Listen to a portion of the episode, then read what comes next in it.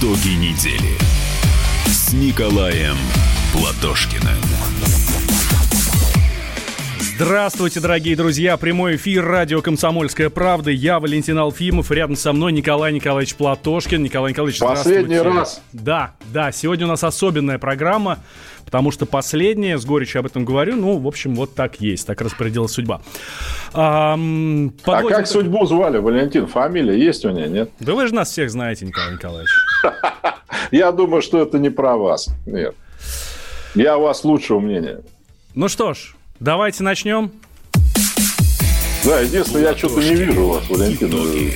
Николай Николаевич, не поверите, но я здесь, и на Ютубе я тоже есть. Да, это абсолютно да. точно. Да, я просто не в зуме, я в студии. Я вернулся в студию. А. Вот, но э, ненадолго. После эфира с, сразу обратно на удаленку. А, итак, Николай э, Николаевич. Подождите, Валентин, а вы имеете да. право выходить сегодня на улицу? -то? Вы с какого дома-то? Нет, у меня, у меня есть рабочий пропуск, здесь никаких а. проблем нет, все хорошо.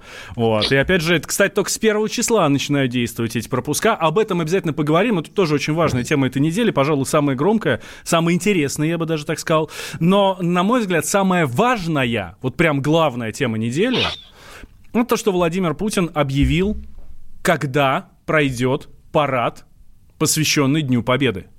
Или посвященный победе. Вот здесь вот э, тонкость, да? Все-таки он пройдет не в День Победы, а 24 июня. Ну, вы знаете, я честно говорю, для меня победа, она, ну, победа есть победа. Если мы отметим все парад 24 июня, в день, когда он был в 45 году, когда фашистские штандарты летели к подножию мавзолея, задрапированного теперь, к сожалению, я надеюсь, его откроют, то, по-моему, это очень хороший день. У меня дед парад провел, поехал на вокзал, оттуда в Рязанскую область. Мама вчера помнит, что он приехал в начищенных сапогах в парадной форме прямо вот с этого парада. И привез ей в подарок будильник, которого тогда в Рязанской деревне ни у кого не было. Он его, это, знаете, так завел, и он вдруг так закричал. Маме было 7 лет, она испугалась. Вот так вот праздновали победу тогда в 45-м. А сейчас как будут праздновать? Сейчас, ну, я... сейчас же это серьезная история. Это парад. Кстати, будет снова авиационная часть, которая была 9 мая. Вот. Многие категорически против, а, тем более, что, ну, получается, что из бюджета выбились, да, два раза авиационная часть, а это недешево, и вот, и зачем проводить, лучше бы ветеранам. Ну, вы знаете, вот эти вот регулярные истории, yeah. которые, да, бывают. Нет, ну я на этот счет тоже многократно высказывался. Мне для Дня Победы ничего не жалко. Это память павших, это наше преклонение перед ветеранами войны и труда, тех, кто работал в то тяжелое время.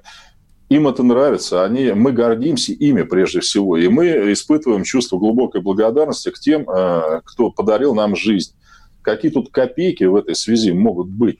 Мне просто... Вы знаете, мне напоминает вот эти вот персонажи, которые бабки считают немцы, когда наступали, они же говорили, переходите к нам, там, получите 2 гектара, одну корову. Ну, точно, по их логике надо было перейти, что ли, если вот немцы корову давали, а у меня не было. Ну, что за бред? Что тут обсуждать, мне кажется, вообще? Интеллигентные, умные люди на этот счет не разговаривают, правда, понимаете? Но это все равно, что, ну, я не знаю, когда хоронишь близкого человека, выбирать гроб, исходя из пасхальных скидок, понимаете? Вот, вот это вот. Нормально, разве человек сделает это? Давайте услышим сейчас президента, как он на совещании с а, министром обороны Сергеем Шойгу как раз и приказал провести парад 24 июня.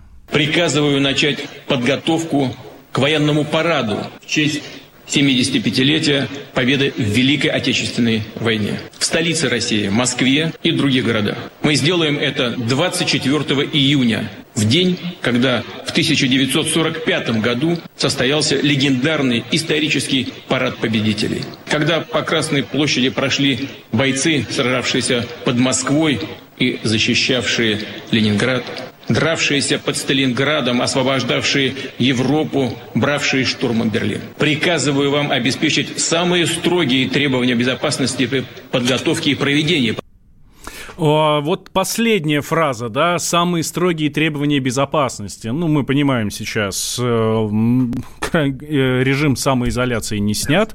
Кстати, в Москве продлен до 14 июня, да. Вот это вот социальное расстояние, все дела. Понятно, что на параде это, этого выдержать совершенно невозможно. И не надо. Я считаю, что здесь все уже отработано, может быть. Но смотрите, все участники парада должны пройти тестирование, правильно, да? да. Желательно прям вот накануне. Э, на антитела и на сам коронавирус. Ну, соответственно, те, у кого он, не дай бог, обнаружится, исчезают. Те, кто с антителами, спокойно идут, не представляя никакой угрозы ни окружающим, ни себе. Угу. Как вы думаете, почему президент именно на 24-е назначил? Ну, он мог назначить любую дату совершенно, да? Да, но мы с вами об этом даже, помните, когда мы говорили вот об отмене парада 9 мая, это был месяц, наверное, полтора назад, мы тогда еще с вами рассуждали, вот какой день лучше выбрать, ну а какой день, как не 24 июня, когда был парад 45-го. Кстати, тогда в Москве был дождичок, погода была не очень, но людей, конечно, тогда не волновало, что там говорить. Дождались наконец-то, да гордились тогда всеми. Я думаю, что, наверное, те мундиры, которые вот шили для моего деда и для кого-то, наверное, они тоже были дорогие. Наверное, можно было деньги еще там куда-то потратить. Но я думаю, тогда ни одного идиота в стране не нашлось, который рассуждал бы таким образом, хотя жизнь была очень тяжелой. Да, хорошо, давайте тогда переходим дальше. Как раз тему, которую вы уже затронули, это карантин, который у нас все еще действует в Москве. Кстати, в Московской области режим карантина снят, то есть... Вот вы мне, Валентин, можете логику объяснить? Мос- Московской области начинают работать с понедельника библиотеки, а у нас в Москве люди будут гулять, ходить по графику. Вот какая связь-то хоть? Ну, давайте, раз уж мы заговорили про гулять по графику, как, как э, будет вообще работать эта история, как надо, почему надо ходить гулять по графику, и как, э, там, как, какое будет расписание, нам рассказал Алексей Немирюк, это первый заместитель руководителя аппарата мэра Москвы, министр правительства, соответственно, Москвы, министр, глава департамента торговли и услуг. Все дома делятся на 6 групп, и, соответственно, к примеру, если вы попали в первую группу, то на первой неделе вы будете гулять понедельник, среда, суббота, а, соответственно, на следующей неделе ваш график будет э, вторник, э, четверг, воскресенье. В приложении «Моя Москва» и на портале МУСРУ можно э, найти свой адрес, и вне зависимости от места проживания, если по месту регистрации ваш график в понедельник, то вы гуляете в понедельник. Но если нет регистрации, то в любом случае у вас есть договор аренду жилья, вы можете носить с собой копию, либо в смартфоне фотографию этого договора. Mm. А, мне, честно говоря, поня... понятна логика, для чего это делается. А ну, вы даже логику какую-то видите, Валентин, ну вы даете. Не, ну смотрите, э, смотрите, Николай Николаевич, э, понятно, что ситуация очень непростая, много зараженных, э, много, еще достаточно много Нет, народу. давайте, подождите. Давайте. Президент давайте. Российской Федерации, ну, наверное, ему надо верить. Он чего еще заявил, когда 12 мая отменял выходные, что ситуация стабилизировалась, она стала лучше. Всем регионам он рекомендовал президенту вообще-то, да, смягчить один Но... Собянин, что ли, у нас? У нас статистика благоприятная. Не-не-не, подождите, подождите, Собянин. подождите, Николай Николаевич. Так смягчается. Вот, смотрите, Если раньше вот, вообще нельзя было выходить, сейчас можно ну, выходить там три раза в неделю. С понедельника, смотрите, начинает mm-hmm. работать непродовольственный магазин. Да, Супер. Только Спасибо. покупать там будет некому, потому что людей заставляют половину сидеть дома. Почему? Ну, пропуск получил, пошел купил. Нет, ну, предположим, если я не из этого дома, мне что, лезвие для бритья нельзя купить? Не, вот подождите, подождите, Николай Николаевич. Мы с, вами, мы с вами говорим совершенно про разные вещи. Про мы, какие? А, вы говорите про поход в магазин, для этого совершенно спокойно можно получить пропуск на сайте МОСРУ. Мы с вами много раз говорили об этом, что Подождите, пропуск может получить любой. Нет, нет, теперь по домам это делается. То есть Платошкин живет в определенном доме. Это прогулки Значит, по домам, Николай Николаевич. на улицу, извините, даже нужду справить только во вторник, а не в понедельник. Нет, это вы можете выйти погулять. А по всем остальным нуждам в поликлинику, в магазин, на работу, еще куда-то. Все, МОСРУ, пропуск и вперед.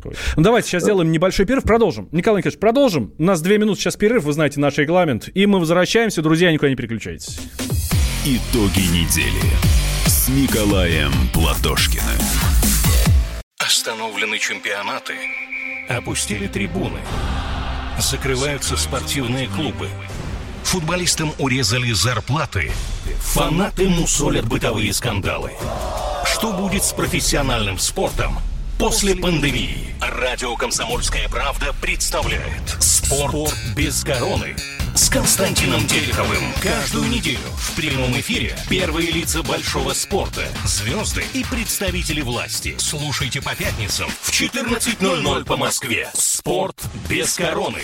На радио «Комсомольская правда».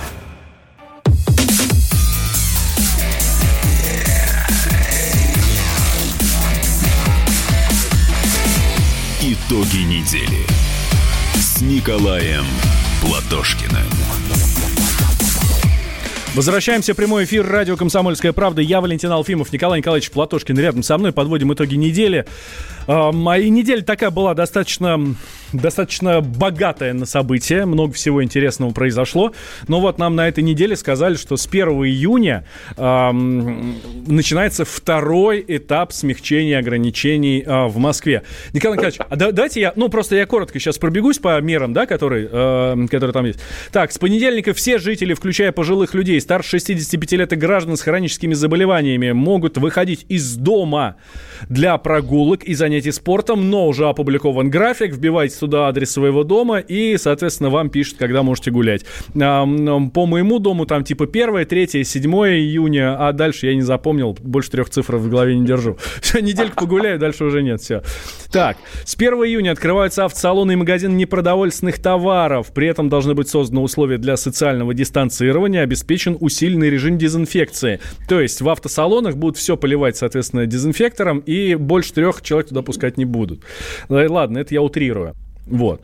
Так, э, химчистки, прачечные, мастерские по ремонту обуви, оказанию бытовых услуг, не требующие длительного контакта работника или, и клиента, возобновляют работу. Можно будет пойти постираться. А ярмарки выходного дня начинают работать. Вот. Это тоже хорошая новость. И, возможно, уже в ближайшую пятницу они будут. Да, в ближайшую пятницу 5 июня, то есть через неделю. В полном объеме заработает городской велопрокат. Вот. Ну, можно будет взять велосипед, соответственно, поездить. Вот. В ближайшие недели порядка 5000 коек в городских и федеральных стационарах, перепрофилированных для лечения COVID-19, будут возвращены к вот, обычному режиму Валентин, работы. Ну, то есть ситуация улучшается. Что же они творят тогда, не могу понять. Так, в офисы еще могут вернуться работники архитектурных и проектных бюро. И с 1 июня открываются стадионы и иные спортивные объекты для тренировок членов сборных команд Москвы и России, а также игроков профессиональных спортклубов. А с 21 июня возобновляется чемпионат России по футболу. О, то есть вроде все нормально. Я вот читаю статистику, да, статистика благоприятная. Причем Собянин клянется, что это все железно на 100%. Зачем тогда эти прогулки по графику? Ну, кто бы мне объяснил, вот с точки зрения эпидемии, что хоть дает-то, я не знаю. Вот, предположим, человек болеет, он этого не знает. Но он что, знает этот портал, где он будет на прогулку записываться? Он знает, что он больной. Но он все равно выйдет. Но выйдет не 3 июня, а 4. Но, а, нет, Николай Николаевич, а так он выйдет и 3, и 4, и заразит Хорошо. 20 человек. Вот а, смотрите. А если только 4, то 10 человек. Ну, ну, маски и так носят. Валентин, ну вот вы взрослый человек, вот вы побежите сейчас к незнакомому обниматься, я не знаю, там, э, ну, ну, ну, ну что, за кого они нас держат-то всех, я не могу понять. Ну, вы, я иду по улице, я в маске. Напротив тоже кто-то идет в маске. И что? А я вам так скажу, Николай Николаевич, а, это мы с вами сознательные граждане. А я вот прихожу в магазин, да, а, и вроде как, ну там, э, ну, очередь такая стоит, да, не очень большая. А, вот эти линии разграничения, да, ну, которые пишут, что, ну, ближе полутора метров не подходите, пожалуйста. Ну, я как бы стою от ближайшего, держусь там примерно, ну, метр-полтора. Понятно, ну, там линейки мерить никто не будет. Но сзади подходит и начинает в шею дышать. У меня жена так в шею не дышит, как он. Хорошо, Валентин, вот смотрите. Но если этот человек вышел в тот день, в который положено, там, 3 июня, и стал вам дышать, вам от этого легче? Ну, я еще раз говорю, а так он выйдет и 3, и 4, и 5. Но вам третьего достаточно будет. Это не одному, это а четвертого, пятого он еще кого-нибудь заразит. Валентин, ну, ну, это, правда, это но, исключительно людям, минимизация контактов. Смешно. Тем более вы сейчас только что в своей программе, ну не в, не в нашей, а mm-hmm. вообще в новостях говорили какого-то ученого, показывают, говорит, при чем тут хоть перчатки. Уже немцы выяснили, что руками не передается. Но опять, если вы, конечно, возьмете руку, да, будете ковыряться во рту, в глазах, наверное, тогда да. Перчатки хоть зачем? Ну, ну где? Смотрите дальше, что интересно. Вот возьмем Барселону. Там тоже сейчас пляжный сезон, и говорит, ребят, пожалуйста, там социальная дистанция. Ну, не соблюдают люди на пляж социальную дистанцию. Но полиция с ними просто разговаривает. Говорит, друзья, хренов, да? Но их никто не садирует, понимаете? Никто их штрафами не облагает. Ну, входит в ситуацию. Так, делаем сейчас, наверное, небольшой перерыв. Сразу после него продолжим. Поговорим про эм, про про цифровизацию, про цифровизацию, потому что появилась. А почему смеетесь, Николай Николаевич? Ну, вот одно с другим как бы цепляется. Я не знал, что такое цифровой концлагерь, теперь понял. Да, да, да, да, да, э, есть такая история. Поговорим про цифровизацию. Тут вместо паспорта предлагают э, ходить с мобильным приложением. Вот. Ну, давайте начнем сейчас. Как вам такая история? Нет, я считаю, что, ну, это, знаете, как из серии, вот электронные трудовые книжки можно сделать. Да. Нет, бумажный носитель должен быть обязательно, потому что, ну, вы же сами, э, Валентин, человек современный, с телефоном, там, не знаю, с вашим носителем, ну, что угодно может случиться. Ну, хорошо, что вы там где-то все сохранили, да? А если нет, получается, что вы нигде не работаете, что ли, тогда, или у вас там паспорта нет. Я считаю так, что можно иметь бумажный паспорт, и дополнительно, ну, кто хочет, там, угу. я не знаю, Хорошо. в электронной форме. Давайте как раз вот продолжим по этому поводу. Николай Платошкин, Валентин Алфимов. Никуда, друзья, не переключайтесь. Мы вернемся после новостей. Итоги недели с Николаем Платошкиным. Рубль падает. Цены растут. Нефть дешевеет. Бензин дорожает. Кажется, что наступает нелегкое время. Но так ли все плохо? Мы не паникуем.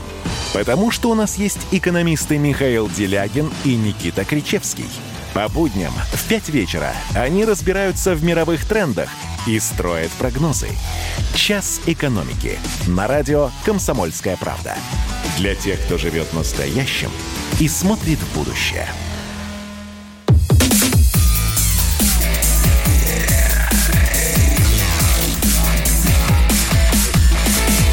Итоги недели с Николаем Платошкиным. Возвращаемся в прямой эфир радио «Комсомольская правда». Меня зовут Валентин Алфимов. Рядом со мной Николай Николаевич Платошкин. Наш финальный эфир с Николаем Николаевичем, поэтому отключаться никому нельзя. Вот. Да, до Мы эфира не надо, потом может. Вот, кстати, я что смеюсь, люди спрашивают. В интернете интересная картинка показалась. Там ночь, э, показали ночью люди в масках закрашивают номер дома, пишут другой, чтобы можно было погулять. Да, да, неплохо. Слушайте, здесь у нас, а мы же в прямом эфире с Николаем Николаевичем, значит, Viber, WhatsApp работает, телефон работает, 8 800 200 ровно 9702. Это номер телефона, а Viber, WhatsApp плюс 7 967 200 ровно 9702. Что пишут? А, так, эм, я тоже отписываюсь, пишут там, да. Где Платошкина теперь смотреть? Ну... На каком радио? На моем YouTube-канале смотрите, друзья. Ну, пока не лишают. А, кстати, YouTube-канал тоже надо, я считаю, смотреть в определенное время. В определ... Если на Пен Платошкин, то в определенные дни недели. Я вот сказал, думаю, а сейчас сидит Сергей Семенович, записывает все это. Можете действительно Не исключено, не исключено. Смотрите, что пишут нам. Автосалоны в Подольске пишут, не работают два месяца, дома сидим. Так что, Николай Николаевич, вот вам. Ну, я сам переобулся. Вот, понимаете, вот, Валентин, вот только что мы с вами слышим новости. Краснодарский край открывает курорт, и слава богу. Получается, смотрите, Валентин или Платошкин сидит, смотрит билет в Краснодарский край. Супер вообще предложение. Берет и выясняет, что в этот день он из дома не может выходить. Блин, ну Просто не может, вот. Николай Николаевич, ну вы, я, я еще раз говорю, вы либо сами путаете, либо людей путаете. Ну. Так, что еще пишут? Эм, вот хорошее сообщение, Валентин, э, ко мне обращаются. А, Валентин, рабочие метростроители в Москве ездили все время с марта месяца в служебных автобусах без масок и без соблюдения да. дистанции. Да. Что вы на это скажете? Я, скажу... я скажу, что у меня меняют, например, бордюры под окном. Никогда ни у кого масок не видел. Вообще. Ни разу. Ничего, нормально. А про рабочих метростроителей я хочу сказать, что они дураки просто, и все. Хорошо, делаем небольшой перерыв. Э, делаем небольшой перерыв, возвращаемся. Итоги недели с Николаем Платошкиным. Как дела, Россия? Ватсап-страна! Это то, что обсуждается и то, что волнует. Это ваши сообщения в прямом эфире, в том числе и голосовые. Каждый будний день с 11 до 15 часов с Михаилом Антоновым. Эфир открыт для всех. Включайтесь. Радио «Комсомольская правда». Радио про настоящее.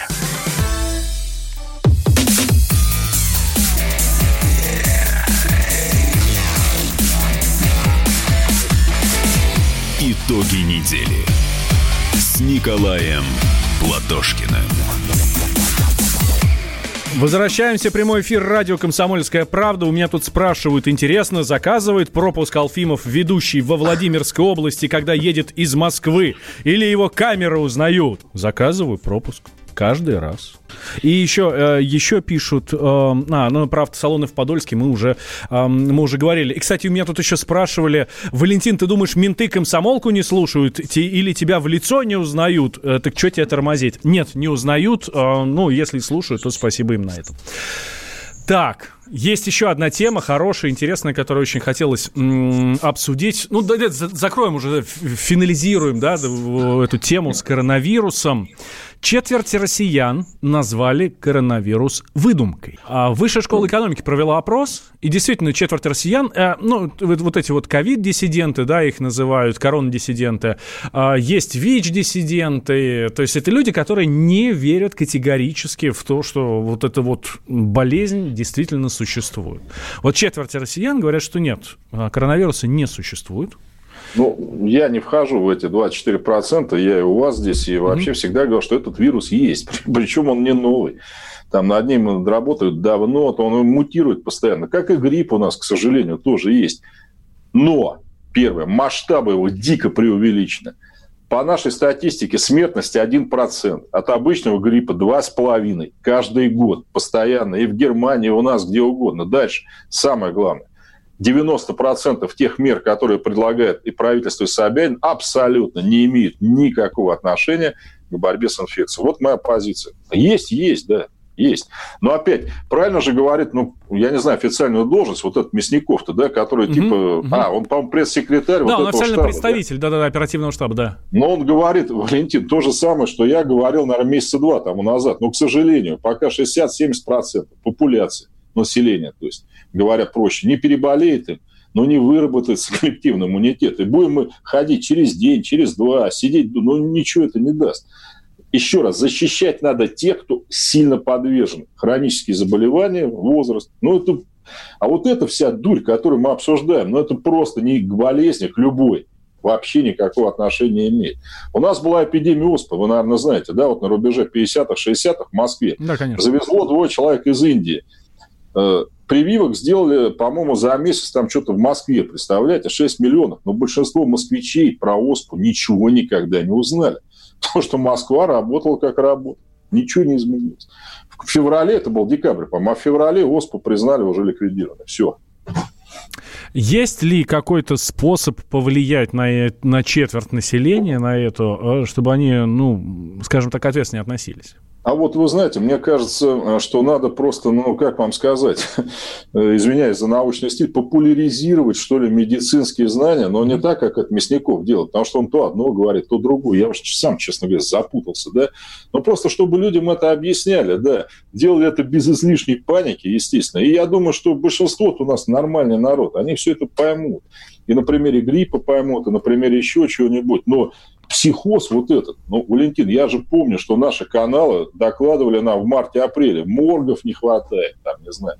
Планетарий в морге переделали. Кстати, сейчас испанское правительство признало, что завышало статистику по коронавирусу, что она на самом деле меньше. Угу. Потому что в коронавирус, ну, в умерших записывали просто вот, ну, там, не знаю, еще кого-нибудь. Вот они сейчас об этом говорят. Кстати, Испания снимает все ограничения для иностранных туристов без карантина. Ну, то есть вы можете приехать, уехать, не проходя карантин. Ну, тоже не дураки же, наверное, совсем-то правильно, вот люди. Но, тем не менее, они это делают. Чехия делает. Германия с 15 июня полностью запрет на поездки граждан снимает за рубеж. Я уж не говорю там внутри. Так, хорошо, давайте закроем тему уже коронавируса этого, бог с ним. Вот. Будьте все здоровы. Сейчас сделаем перерыв, после новостей продолжим. Там уже все совершенно другая история. И в Америку отправимся, исторические темы наши будут, наши любимые, да. И в космос тоже обязательно полетим. Про Дмитрия Рогозина поговорим. Итоги недели с Николаем Платошкиным. Георгий Бофт. Политолог, журналист, магистр Колумбийского университета, обладатель премии «Золотое перо России» и ведущий радио «Комсомольская правда». Авторскую программу Георгия Георгиевича «Бофт знает». Слушайте каждый четверг в 17.00 по московскому времени. А что такое деньги по сравнению с большой геополитикой? Мы денег тут не считаем.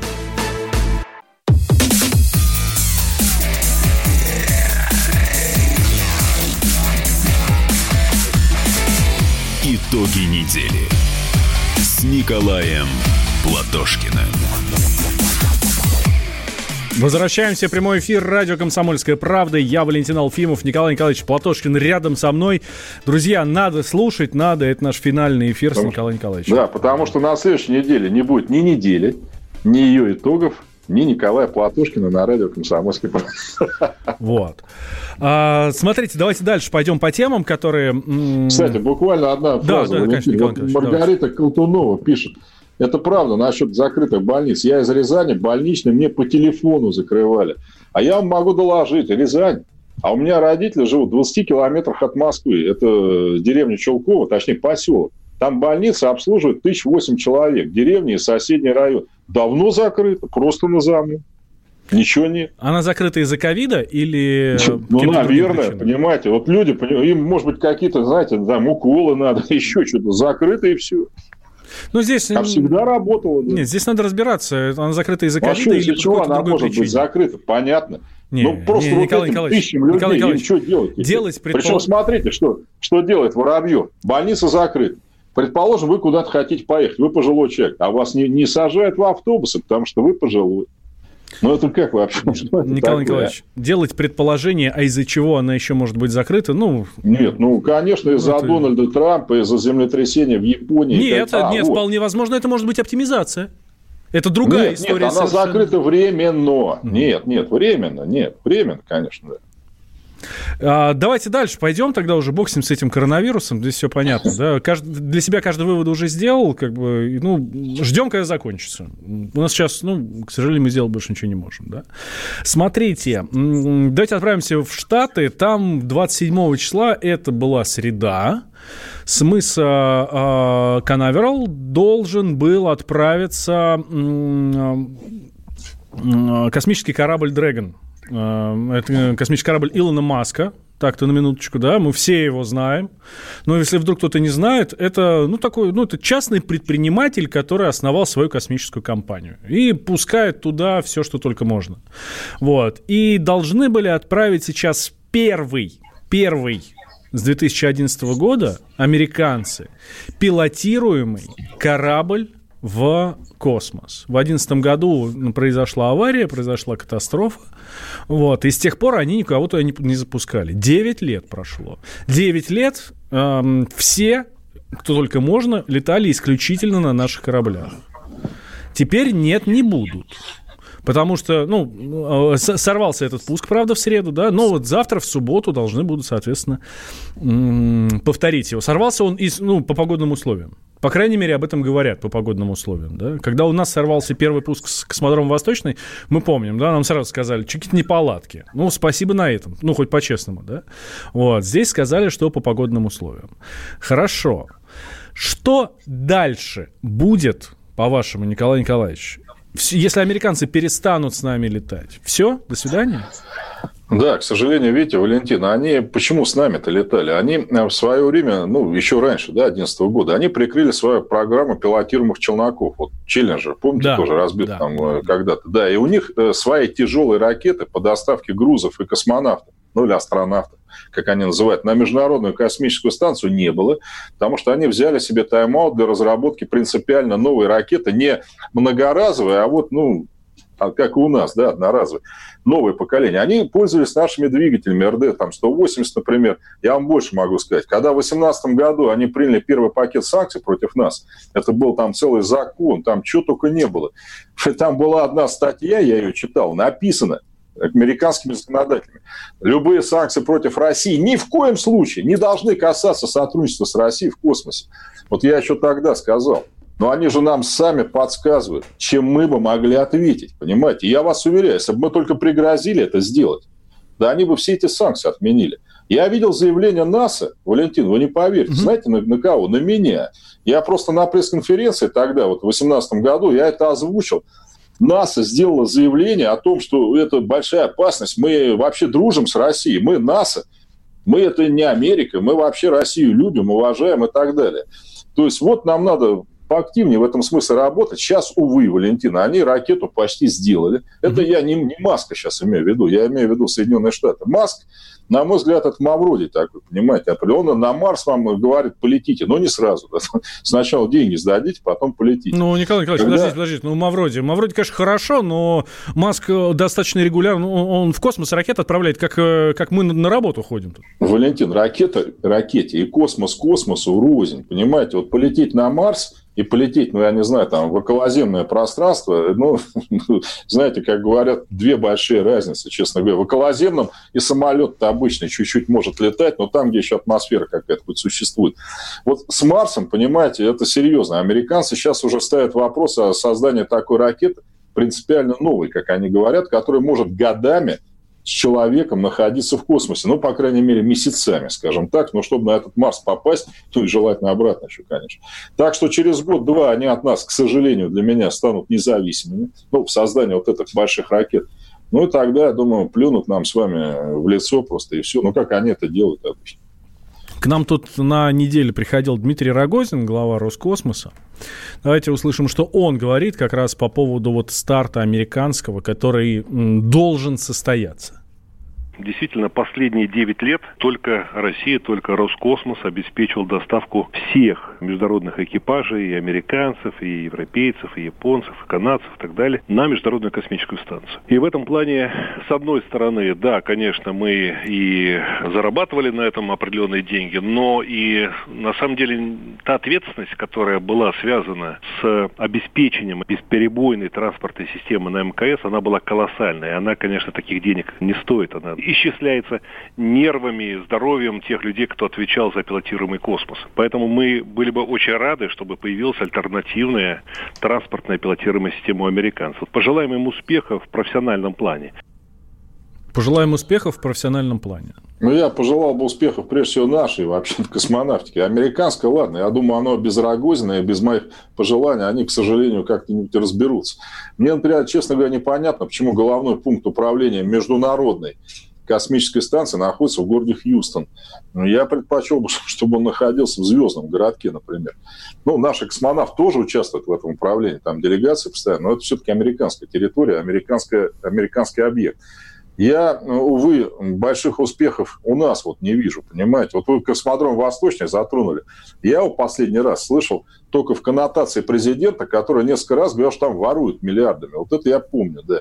И что уж хватит, ну сколько, оборзели, что ли, совсем? Ну надо уже, как бы, и честь знать. А беда, знаете, в чем? Что, на мой взгляд, у нас в космонавтике, как и везде, преобладает вот голое стремление к прибыли. Условно говоря, вот американцы платят, мы их возим не платят, мы их не возим. Нет, наука любая, в том числе космическая, она ведь так не делается.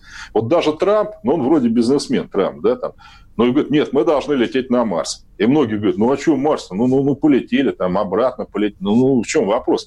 А ведь вы знаете, это имеет, ну помимо престижа, помимо научных целей, пребывания человека в невесомости долго, это имеет большой коммерческий смысл на самом деле. Только он несколько отдален, что ли. Вам скажут, нет, ну раз они вот это смогли сделать, ну полет на Марс, так значит, у них и это, и это, и это, и это, ну, условно говоря, бортовые системы. Там, я не знаю, система регенерации воздуха, которую можно использовать ведь не только на полете на Марс, правильно? Их можно использовать mm-hmm. там в подводной лодке, например. Тогда мы у них все это купим, потому что вот они так себя ведут. А у нас вот завтра деньги не получим, все, ничего не делаем, не надо. Спасибо. По коммерческим пускам мы давно на третьем месте, пишет нам слушатель. Теперь и в пилотируемых полетах будем не первые. Ну, э, понимаете, опять, э, вот э, у нас коммерческие спуски, извините, запуски, конечно, да, почему они на третьем месте? Ну, вы же помните, Валентин, вот эти все вещи, когда там датчик обратной стороной установили, и вместо высоты он показывал, что он обратно летит, вот эти вот. Или дырка какая-то там в нашем блоке. То есть какие-то чудные вещи, честно говоря, вот, которые в советское время, ну, я не знаю, я не, я не могу себе этого представить. И в советское время были аварии, конечно. Потому что это все новое, да?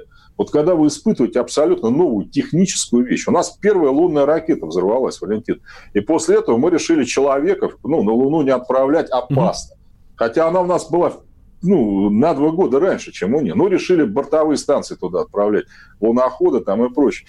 Было, но сейчас это скорее не результат ну, что ли, я не знаю, стремление познать. Это расхлябанность и полная потеря инженерно-рабочего потенциала космической сферы России. Как, к сожалению, всех других. Есть перспективы?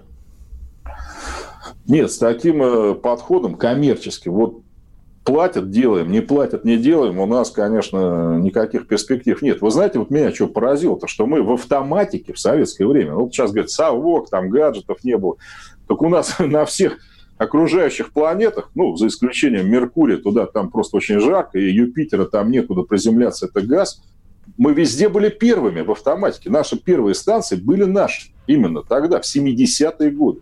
Представляете? Угу. Сейчас даже сложно это представить себе, да.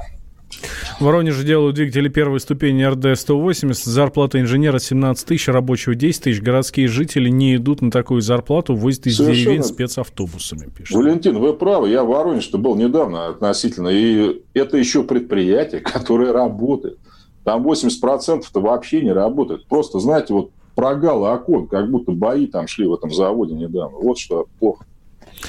Так, сейчас небольшой перерыв делаем, сразу после продолжим. А, раз уж мы заговорили про Америку, про пуски и так далее, давайте, я думаю, что вы слышали, да, вот про вот эту совершенно дикую историю. В США начался бунт из-за смерти чернокожего э, после э, грубого ареста. История не первая и достаточно регулярная. Давайте вот об этом как раз поговорим. Итоги недели с Николаем Платошкиным. Первая радиогостинная страны. Вечерний диван. На радио «Комсомольская правда».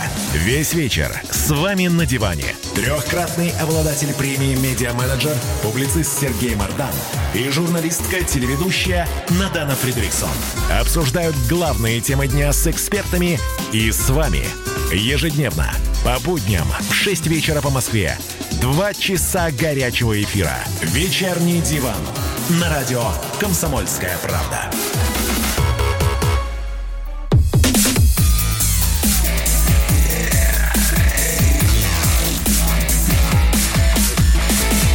Итоги недели с Николаем Платошкиным.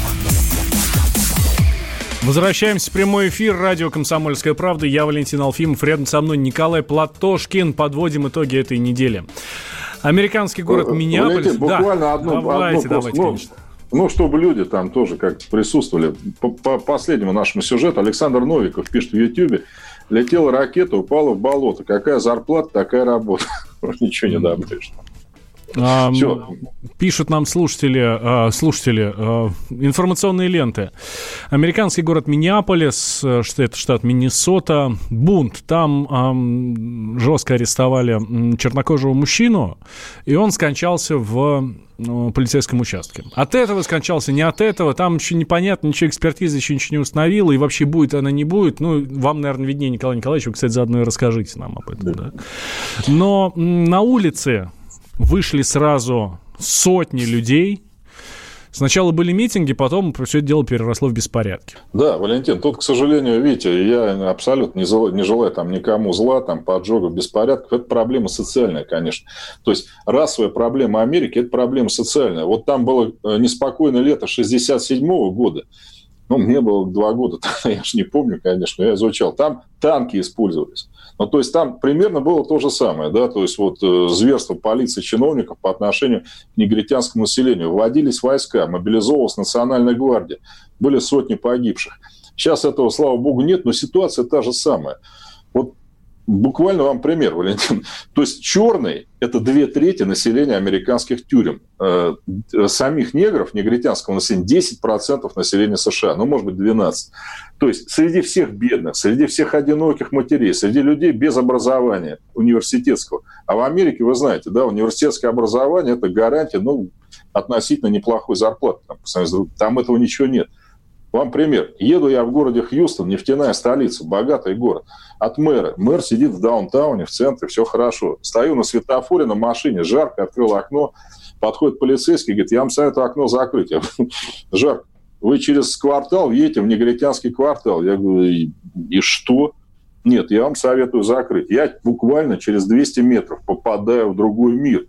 Бурьян по, по дороге. Какие-то скособочные дома, штакетник, какие-то ржаво-остовые машины. Сидят люди без работы, смотрят на тебя с ненавистью просто. Ну, потому что ты белый, да? Понимаете, это все происходит в одном городе с разницей там действительно меньше километров.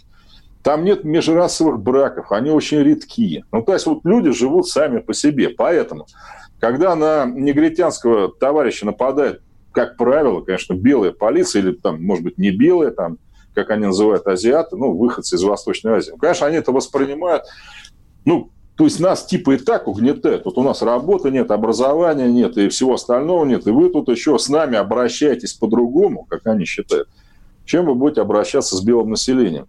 Вообще, понимаете, страна достаточно лицемерная. Я вот этот пример тоже приводил, когда там снимал квартиру, ну, как сотрудник генерального консульства, они такие, знаете, вот там, как у нас сейчас тоже модно, вот за забором там такие дома, mm-hmm и два одинаковых рядом.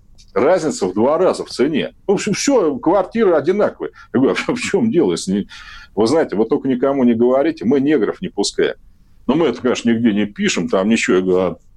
ну и поэтому у нас дороже. У нас люди, говорят, готовы больше денег платить. Я говорю, а зачем? Зачем платить больше денег? -то?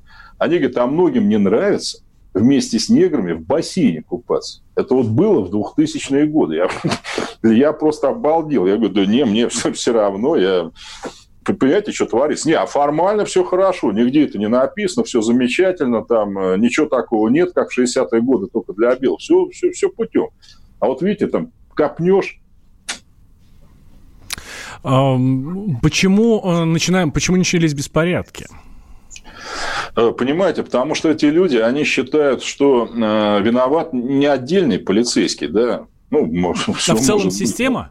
Да, да, совершенно правильно. Поэтому они считают, что если они вот, ну, массово что-то начнут делать, да, ну, что-то там будут внимание как на это обращать. Там. Тем более сейчас есть некий нюанс, понимаете, вот если ну, раньше был президент негритянский, Обама, да, угу. ну, вроде как свой там, да, и заметьте, этих беспорядков ну, было поменьше. Но вроде они как считали, ну, можно без беспорядков как-то что-то там достучаться. Сейчас у нас президент кто? Трамп, который, честно говоря, говорит о конфедерации, ну, то есть рабовладельческие штаты в годы гражданской войны, они были, в общем, ничего. Я такого президента, честно говоря, давно не помню. Ну, то есть его риторика Трампа такая, знаете, вот, да вы, а что там, полиция всегда права, вот она людей еще больше заводит. Я даже думаю, что Трамп на самом деле, может, так и не считает. Он просто тоже своих избирателей окучивает, которым, да, там вот, давай порядок наведем, там, что. Ведь понимаете, вот послушаешь некоторых в Техасе, все наркодилеры негры. Угу. Я говорю, ну, ну, ну почему все? Я говорю, статистика есть какая-то. Нет, мы знаем. Все наркодилеры обязательно негров. Даже знаете, до чего доходит, Валентин? Вот серьезные люди вроде. Э, я, говорю, против негров, они пахнут плохо. Я говорю, я, я не замечал, я ездил, ну, ходил по магазинам там. Нет, нет, вы просто вот доходит до такого маразма. Подождите, ну это, ну это какой-то пещерный расизм. Такого, да, ну, такого даже в России уже нет. Хотя у нас, те, речь, хотя у нас те еще тут ребята. Нет, вот, кстати, опять заслуга Советского Союза была в чем? Что действительно тогда, знаете, как говорили, за столом никто у нас не лишний, нет у нас ни негров, ни цветных. Вот песня из кинофильма «Цирк». Ну, так же и было реально, правильно? Ну, у меня лучший друг в школе, ну, в классе в обычном Подмосковье корейцем был, и меня это вообще просто даже, какая мне разница, кто он там. Мы, кстати, и сейчас дружим. Ну и так далее. То есть тогда вообще на это никто у нас внимания не обращал. Не, у них это всегда было именно вот так, да? То есть ты даже это публично не скажешь, ты публично будешь призывать, вот понимаете, лицемерие, афроамериканцы понимаете, вот мы называем это негритянским населением. Ну почему? Потому что есть раса негроидная, европеидная, монголоидная. Ну мы не вкладываем в это никакого оскорбления. Почему? А мы негров-то не угнетали, Валентин. Мы их в рабство не продавали, колонии там не имели. Поэтому, когда у нас говорят, вот Советский Союз там негров защищал, почему, собственно говоря, нет? У нас перед ними никакой исторической ответственности нет. Мы им помогали, наоборот, вот этим молодым государствам 60-е годы, там это все прекрасно помнят. А Клинтон внимание, был первым президентом США, извинившимся перед африканскими странами на саммите Африканского союза за рабство. Угу. Первый. А ведь вы знаете, там что творилось-то, Валентин? Там вот корабль из Африки до Америки доплывал 60% живого товара, это считалось нормально. То есть за кораблем шли акулы, потому что люди переезжали Атлантику в таком состоянии, что их выкидывали за борт мертвых каждый день. Понимаете? И они сейчас там учат, э, так сказать, толерантность. ну, про индейцев не будем говорить, это вообще уже, да, там другая история. Их вообще нет. А, хорошо. Негритянское население пытается что-то делать, кроме вот таких вот эм, кроме вот таких вот акций, как сейчас, да? Потому нет, что я, нет, я, я-то, например, ну, там был два раза, да, в Соединенных Штатах. Я чуть не видел, чтобы сильно как-то прям кого-то притесняли или еще что-то. А, даже по телеку нам показывают, да? Мы знаем огромное количество чернокожих актеров, мы знаем огромное количество там, ну, то по телеку как адвокаты там и так далее, и так далее. Нет с этим проблем у них совершенно. Хотя мы знаем да, вот эти нас... все политкорректные истории, что обязательно да. черному должен уйти да. Оскар. Обязательно. Ну, да. Вот я это, вам это и хотел сказать. Я вам другое приведу пример вот этого лицемерия. Стоим мы в ресторане в Америке в очередь, ну, ждем, пока нас посадят. И мне один знакомый американец, белый, ну, с которым мы были, говорит, а хотите мы бесплатно поедим? Я говорю, ну, как это бесплатно? Сейчас сделаем. Ну, значит, там выходит человек, который зазывает кого-то и приглашает негритянку. Он к нему подбегает и говорит, это расовая дискриминация. Мы зашли на три минуты раньше. Если вы притесняете белых, я сообщу, куда следует. Бесплатно поели. Ну, маразм просто, понимаете, вот с моей точки зрения. Насколько там вот этот формальный идиотизм, со, со, ну, там, все там железно, ни в коем случае, соседствует с тем, что, вот, тем, что я вам рассказал. Что на самом деле в бассейн не пускают людей, но просто не говорят об этом никому. Потому что, ну, не говорить плохо. Ужасно, понимаете. Да, мало. Я заполнял там анкету, ну, чтобы пожить в этом доме. И там написано рейс, раса. Я говорю, что писать-то, white? Они говорят, да вы что? White – это расизм. Я говорю, а что написать-то мне? Европей? Да нет, пишите кавказец. Я говорю, ничего. Они говорят, мы считаем, что белая раса произошла с Кавказа, и плюс это, видите, это как бы, так сказать, толерантно. Бред, просто, понимаете, просто бред. Ну хорошо, я кавказец, если вам это нравится. Ну, ну это же к, к расизму реальному отношения не имеет. Вот вы сказали, актеров много. Да. Да у них актер-то один показательный, понимаете? Вот в любом фильме, даже про Древнеримскую империю, вот фильм-то был «Король Артур», да, и там есть негр, понимаете? Думаю, в Британии в римское время он хоть как там мог появиться-то? Так они сейчас про Екатерину Великую сняли фильм, ну, там ну, тоже вот, негры. Ну, это, знаете, как у нас вот в советское время, когда была показуха, знаете, вот в райкоме партии должен быть один слесарь обязательно. Ну, то есть все равно там, ну, работает он, не работает в райкоме партии, но должен быть. Ну, просто что, рабочий класс, то же самое. Понимаете? А ведь на самом деле, вот если взять структуру населения вообще, ну, сколько процент негров, предположим, вот среди адвокатов, там, среди финансовых менеджеров, ну, таких высоко, ну, высокоплачиваемых? Мало. Вот если бы их было 10 процентов, ну, как и общее количество населения. Да, не вопрос, вот вам и нет никакой дискриминации. Кстати, вот у азиатов, ну, азиатами они называют Восточную Азию, там, китайцы, японцы, у них процент богатых людей в Америке больше, чем их доля в населении Соединенных Штатов. А у этих меньше. Это факт.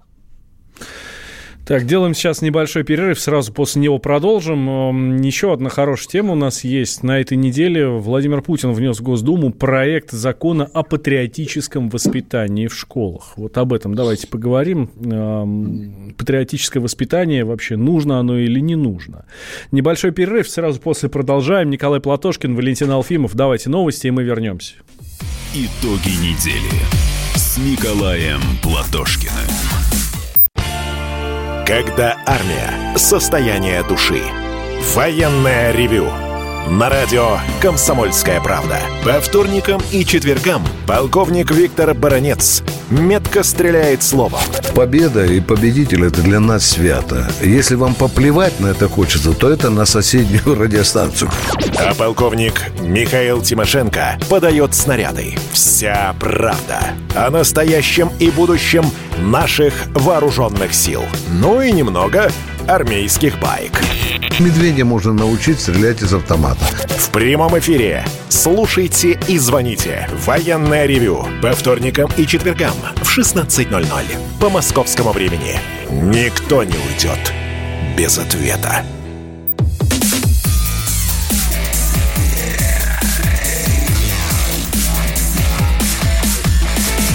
Итоги недели с Николаем Платошкиным. Возвращаемся в прямой эфир радио «Комсомольская правда». Я Валентин Алфимов, и рядом со мной Валентин, Николай Платошкин. Валентин, вопросик, если можно. Вот люди многие задают, я не знаю, срочная новость. «Комсомольская правда» договорилась с Навальным вести программу вместо Платошкина. Нет, это неправда. Ну, я тоже так думал. Да. Поехали. Смотрите, президент России внес э, в Госдуму законопроект о воспитании чувства патриотизма и гражданственности у детей. Если эту историю всю примут, то м, патриотическое воспитание в школе станет частью образовательной программы уже со следующего года. Со следующего, ну, календарного года, с 21 да? Ну, с сентября 21 года, вот. Как вам такая история? А, Валентин, здесь, как всегда, что вкладывается в патриотическое воспитание. Вот мне это интересно. Ну, как помните, была дискуссия по учебникам истории. То, что учебники истории вообще нужны, я думаю, с этим никто не спорит. Но что там будет написано? Вот, скажем, для ведущего ГТРК Киселева э, генерал-майор вермахта Краснов – это, так сказать, патриот. Угу. Но для меня нет. Но, значит, тогда что будет в этом учебнике стоять? Валентин, вот я предлагаю пару принципов. Вот вы как вы к этому относитесь? Зачитываю. Гуманное отношение, взаимное уважение между людьми. Человек человеку друг, товарищ и брат. Первый принцип. Второй. Честность и правдивость, нравственная чистота, простота и скромность в общественной личной жизни. Потом. Взаимное уважение в семье, забота о воспитании детей. Непримиримость к несправедливости, дурости, нечестности, карьеризму и стяжательству. Как вам такие принципы? Сойдет? Давайте так скажем. Это моральный кодекс строителя коммунизма, 61 угу. год. Окей, хорошо.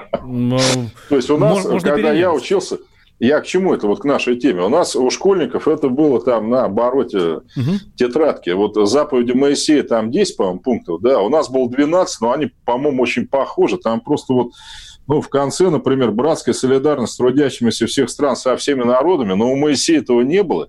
Но я считаю, что это тоже нормально, что мы должны к, друг, другим народам испытывать хорошие чувства, там, взаимное уважение.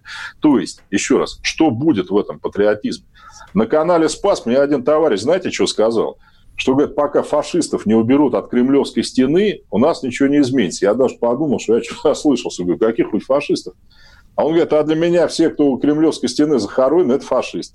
Mm, ну, Тоже патриот. Ну, как он себя, конечно, позиционирует.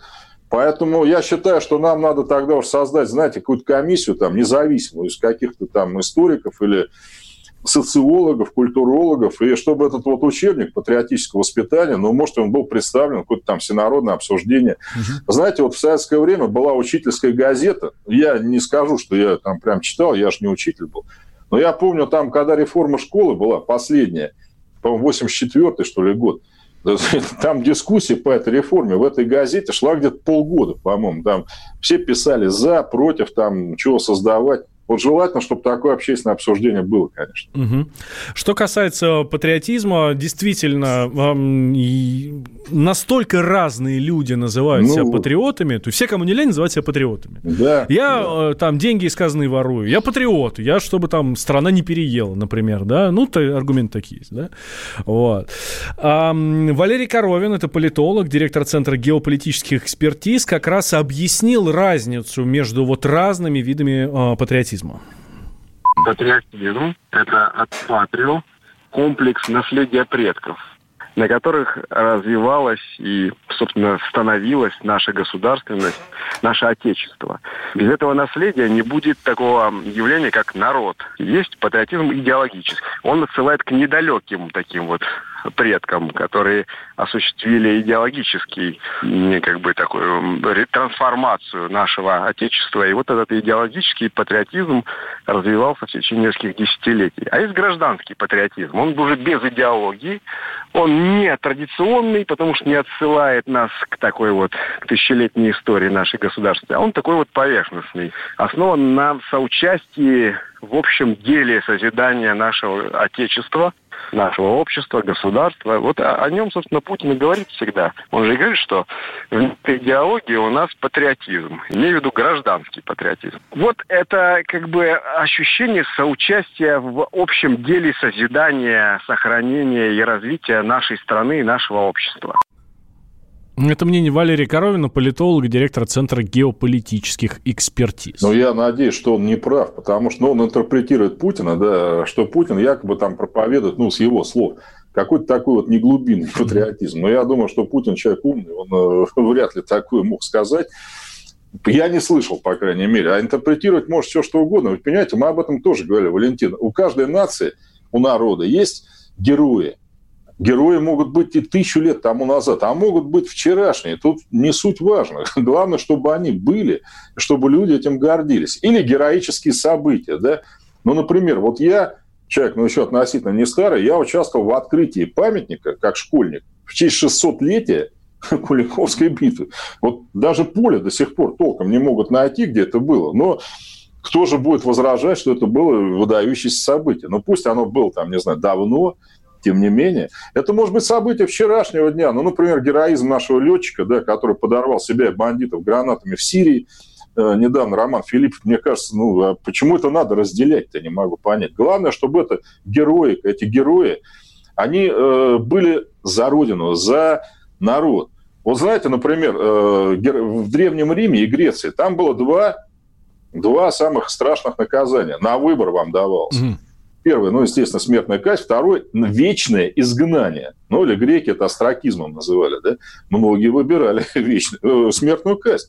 Потому что настолько они любили свою страну, и не, не просто за природу, естественно, да, а за то, что вот они сопричастны к каким-то там великим делам, какой-то вот э, стране, как Афина, которую все очень уважают, или Рим. И там патриотизм, да знаете, в чем заключался? Вот мне говорят, патриотизм – это там прежде всего семья. Был такой римский военачальник Муса из Севола. Он в битве, по-моему, с галами или с э, италийскими племенами попал в плен вместе с сыном. И, э, значит, ну, пытались, куда ушли римские регионы разбитые, да, вот враги пытали. И он попросил сына убить, потому что думал, что он пыток не выдержит. А он выдержал сам. Ему руку положили в костер, после чего он остался безруким, но он никого не выдал. И потрясенные враги, они даже решили его отпустить. Понимаете, вот это высший патриотизм. Понимаете, когда э, интересы народа, массы людей ставятся выше своих личных, ну или э, своя семья. Вот Александр Матросов, предположим. Да я не знаю, никто на Западе не может этого понять. Зачем? Зачем он закрывал там своим телом. Ну, подождали бы авиацию, там, я не знаю, там, артиллерию, посидели бы в окопе. Так он других прикрывал. Других, которые вообще, может быть, он их не знал, понимаете? Может, он их вообще даже не видел. Вот это вот высшая степень героизма, конечно. И наш, наш народ, он всегда этим отличался. И в те времена, и в эти. И разделять здесь не надо. Но что для нас в советское время? Князь Кутузов не был героем, что Конечно, был. Генералиссимус Суворов, дворянин, что он тоже не был героем. Да, естественно, был, конечно. Дмитрий Донской, кто тогда в советское время говорил, что он эксплуататор, там князь, что он там крепостных, да, да никто. Это был герой, в честь него ордена, э, улицы называли и прочее. Какая разница? Он для нас был так же близок, несмотря на историческую дистанцию, как Александр Матросов, как Зоя Космодемьянская. Никакой разницы не вижу здесь. Патриотизм э, должен быть э, национальной идеей или это разные истории? Э, вы знаете, по-моему, тоже мы с вами... Или я что-то путаю, вы извините. Да, да, мы поднимали Патри... этот вопрос, просто да. вот, ну... Ага. Вы, да, патриотизм, на мой взгляд, не может. Почему? Потому что это вообще естественное состояние обычного человека, особенно мужчины. Ну, потому что мужчине ну, свойственно да, быть защитником страны, и так это и должно оставаться. Женщина – это очаг, прежде всего, продления рода. Нет, я считаю, что это, это нормально. Идея должна быть другая. Во имя чего патриотизм? Вот понимаете, если вы, ну, не вы, конечно, Валентин, я имею в виду, если вы солдат вермахта, и вы кого-то гранатами закидали, понимаете, это, это не патриотизм, это соучастие в агрессивной, страшной войне, это убийство населения. С другой стороны фронта, человек, закидавший вермахт гранатами, это патриот, это герой важно, во имя чего этот патриотизм. Потому что Гитлер, наверное, тоже считал себя патриотом. Я... Но он его понимал совсем по-другому, правильно? что для него патриотизм, чтобы немцы рулили вообще над всем остальным миром, а русские там на них горбатились, предположим. Нет, такой патриотизм никому не нужен. Он должен быть светлым, чистым, героическим, но ни в коем мере не ущемлять других. Вот это главное. Что касается патриотического воспитания в школах, есть сомнение, что учителя с зарплатами в 15 тысяч воспитают из детей героев. Так не работает. Ну, Валентин, знаете, зарплаты, они разные, конечно. В регионах они низкие, хотя в последнее время, надо сказать, они выросли везде, по сравнению с тем, что было в 90-е. Здесь, может быть, не особо в зарплате дело. Вот понимаете, я до сих пор общаюсь с своим классным руководителем, любительницей, нашим директором Лидией Ивановной Цыганковой. Она умная, очень красивая женщина, несмотря на свой возраст. И мне кажется, она не за деньги вообще работала, понимаете. Она просто любила, она считала это призванием. Угу. Хорошо. Тогда давайте сейчас сделаем небольшой перерыв. Будем надеяться, что наши дети вырастут патриотами. И неважно, будет у них в школе патриотическое воспитание или не будет, ну, мы сами будем растить патриотами, да. Так, сейчас сделаем небольшой перерыв, буквально две минуты, сразу после э, вернемся. На исторические темы как раз поднимем, да, мы и про Грецию говорили, и про Афины, и про римлян говорили, да, вот я так понимаю, что в ту сторону мы и пойдем. Николай Платошкин, Валентин Алфимов, мы через две минуты будем в эфире. Итоги недели с Николаем Платошкиным. А у вас нет такого ощущения, что на нас идет цунами? Рушится рубль, рушится экономика. Сегодня последняя новость, просто страшно смотреть. Я не исключаю самые дикие варианты. Ну, например... Наша гениальная, в кавычках, Госдума наплевала на указания президента. Проснулись от того, что вломились в дверь, забрали оружие. Начали проклинать заново мужчин. Там уголовных дел море, газеты все трещали. Но он же в Госдуме, что вы удивляетесь? Вылилось это всеобщий хайп. Человек против бюрократии. Программа Владимира Варсовина. Гражданская оборона. На радио «Комсомольская правда». Каждую среду в 16.00 по Москве.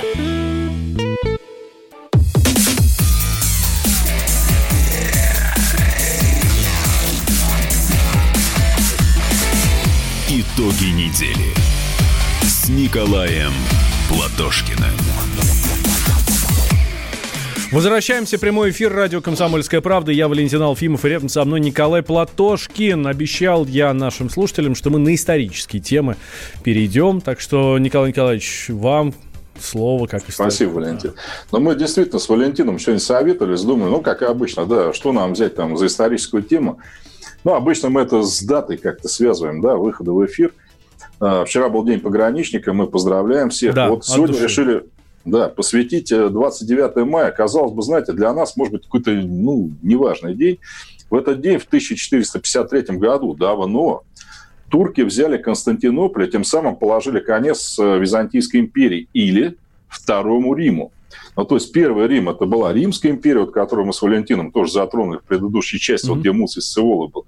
Второй Рим – Константинополь который был центром цивилизации тысячу лет. Причем цивилизации и духовной, и материальной. Царьград русский его называли, представляете, да? Ну, то есть лучший город Земли. И после того, как турки, ну, неверные по тем временам, взяли город, возник вопрос, кто это знамя духовности, знамя, ну, если хотите, наследие Римской империи, кто перехватит? Перехватили мы. То есть Москва стала Третьим Римом. Особенно это Иван Грозный вот пропагандировал Москва Третий Рим, и четвертому, мол, не бывать. И это выразилось не просто там в словах. Э, Иван Третий, это человек, свергнувший монгол-татарское иго, он у нас женился на племяннице последнего византийского императора Софьи Палеолог, который подарил ему, ну, как водится, не только детей – ну и герб наш с вами, Валентина, она с собой привезла. Угу. Вот наш двуглавый орел, который мы сейчас имеем как герб, это даже был герб не столько Византийской империи, потому что ну, в средние века вообще не было обычных гербов у э, государства. Был герб правящей династии. Вот правящая последняя династия византийцев – император погиб, э, сражаясь против турок на крепостных стенах Константинополя, его даже тело не смогли найти. Так вот, эта династия называлась палеологов. И вот у них как раз был вот этот вот двуглавый орел, потому что Константинополь, нынешний Стамбул, он смотрел как бы в Европу и в Азию.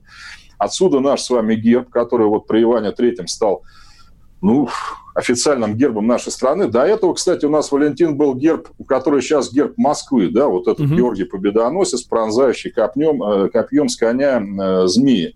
Ну, потому что московское княжество. А вот когда оно русским стало, Третьим Римом, то есть взяло на себя всемирно-историческую, духовную роль, если хотите. Ну, да? как Ватикан, да? условно, да, для католиков? Да, ну, да, вот именно. Ну, это даже, знаете, не, не столько религиозно было. Мы действительно тогда были единственной в мире независимой православной страной. Остальные были, ну, либо там под католическими поляками, либо под мусульманскими турками, ну, либо даже под язычниками какое-то время. Мы вот этот факел, что ли, вели. И знаете, вот когда сейчас принято говорить, ну, Россия там, она была какой-то лапотной там, немытый, вот там Европа. Вы знаете, вот Иван Грозный до сих пор вот ищет что? Библиотеку Ивана Грозного ищет, представляете? То есть, и даже не потому, что почитать. Сокровищница была. Представляете, вот царь какой-то, с их точки зрения, какой-то отдаленный лесной окраине, говорил на нескольких языках э, читал на них и собирал книги в то время, представляете, когда ну, 99% всех монархов вообще были неграмотные, понимаете, они вилку в руках не могли держать. Грозный был. То есть это был не просто Грозный, он был еще и умный, я бы так сказал. Он много читал. Если посмотреть его переписку того времени, понимаете, вот, ну, если переложить ее на современный русский язык, такое впечатление, что это прямо вот сегодня происходит. Он хотел, кстати, жениться на английской королеве-девственнице – Елизавете I, в честь которой штат Вирджиния назван. Вирджин – это девственница. Mm-hmm. И они даже портретами обменялись. Ну, тогда они были, естественно, такими, знаете, вот в шкатулках, что ли. Ну, она все-таки решила за нашего царя тогда не выходить. Представляете, у Ивана Грозного какие были мысли вообще насчет положения России. И с тех пор, вот заметьте, у нас появился царь. Вот что означает слово «царь»? До Ивана Грозного все были великие князья, да, великий князь там московский, всея Руси, т -т -т. царь – это римское слово «цезарь», немножко переначенное на русский язык. А Цезарь поздней Римской империи Византии – это титул императора. То есть, видите, мы воспринимали себя как Третий Рим даже в титулатуре, то есть в обозначении нашего, ну, скажем, современным языком руководителя. Так что, видите, какие умные люди правили тогда страной, которые опирались не только вот на кнут, как у нас там принято считать, там, на дубину какую-то, а на ну, некое высшее предназначение нашей страны. Вы знаете, как бесились ведь тогда люди. Россия, да там люди с собачьими головами, я читал воспоминания путешествий. И тут какой-то царь. Да при чем тут Россия, Юлий Цезарь? Ну, Цезарь, да, название. Ну, или Кесарь, как по-гречески это называли, да? Вот так. И у нас повесть временных лет даже чуть переделали. Понимаете, первую русскую летопись, где написано, что наши князья ведут свое происхождение от э, Юлия Цезаря и Октавиана Августа, ну, который после Цезаря управлял Римом. Вот так идеологически мы готовились к тому, чтобы еще в XVI веке стать сверхдержавой. И мы стали ей. А когда перестали? До сих пор ли Москва Третий Рим? Ну, к сожалению, видите, сейчас нет. И это, это не с территорией связано, ни в коем случае не там с объемом. Это связано с духовной миссией, если хотите, понимаете? Ведь к нам приехал и митрополит, ну, глава, так сказать, православной свободной церкви, он приехал ведь в Москву. Он приехал не куда-то еще, потому что как бы видел, да, что вокруг Москвы происходит сбор, можно сказать, какой-то особой исторической цивилизации. Ну, сейчас, Валентин, я сомневаюсь, что нас за рубежом считают ну, какой-то особой цивилизацией. В СССР тоже считали, кстати, да, ну, коммунистической, там, социалистической, ну, какой-то особый все-таки, да, какой-то свой образ жизни был у нас тогда, да. Но сейчас вроде бы наоборот, у нас вот большинство людей говорит, не, нам надо обязательно там как на Западе. И, и надо брать пример. Не обязательно все самим придумывать, там велосипеды и все остальное. Но вот то историческое наследие Византии, которое, может быть, давно уже от нас отстоит, далеко, оно на самом деле очень интересно. И, кстати, последняя византийская крепость была в Крыму. Турки взяли ее только в 1475 году. Сейчас там гора Мангуб, кстати, всем рекомендую, кто поедет в Крым, обязательно. Последний остаток той старой цивилизации. Люди бежали оттуда куда? В Москву тоже. И говорят, что вот нынешняя часть Москвы Леонозова – ну, это вот как раз тот район, куда вот этих э, последних византийцев, оставшихся свободными, да, поселил русский царь. А почему Ленозово и как-то осталось какое-то историческое наследие? Да, да, но это, это, это, конечно, гипотеза, там это связывают там с фамилиями там, и прочими и так далее. И вообще вы даже сами подумайте, вот где горный Крым и где тогдашняя Москва? Степи там какие-то, татары везде, монголы и так далее. Нет, бежали к нам. Бежали не в Рим, бежали именно в Москву, считая, что она все-таки это знамя упавшее на стенах Константинополя, она все-таки его подберет. И Екатерина II мечтала о том, что Константинополь должен снова стать Царьградом, каким-то центром цивилизации, даже столицу думала туда перенести после ну, завоевания этого города, отбитие его, так сказать, у турок. Ну что ж, Николай Николаевич, спасибо большое. Давайте прощаться. Нашим слушателям напоминаем, что это последний наш финальный эфир был с Николаем Николаевичем Платошкиным. Да, но Николай Николаевич не уходит из Ютуба. Да. Все к нам. Да. Спасибо. Николай Платошкин, Валентин Алфимов, Радио «Комсомольская правда». Итоги недели с Николаем Платошкиным. Давным-давно в далекой-далекой галактике Я просыпаюсь Ein, zwei, полицай Крошка моя, я по тебе скучаю. И Сережа тоже. Мы с первого класса вместе. Тетя Ася приехала! Небе тучи, а тучи А также шумелки, пыхтелки и сопелки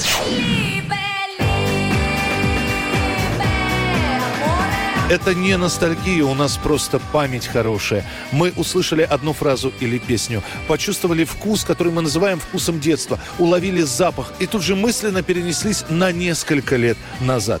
По выходным я, Михаил Антонов, на радио «Комсомольская правда» вспоминаю вместе с вами, как это было в программе «Дежавю» в 11 часов вечера по Москве каждую субботу и каждое воскресенье.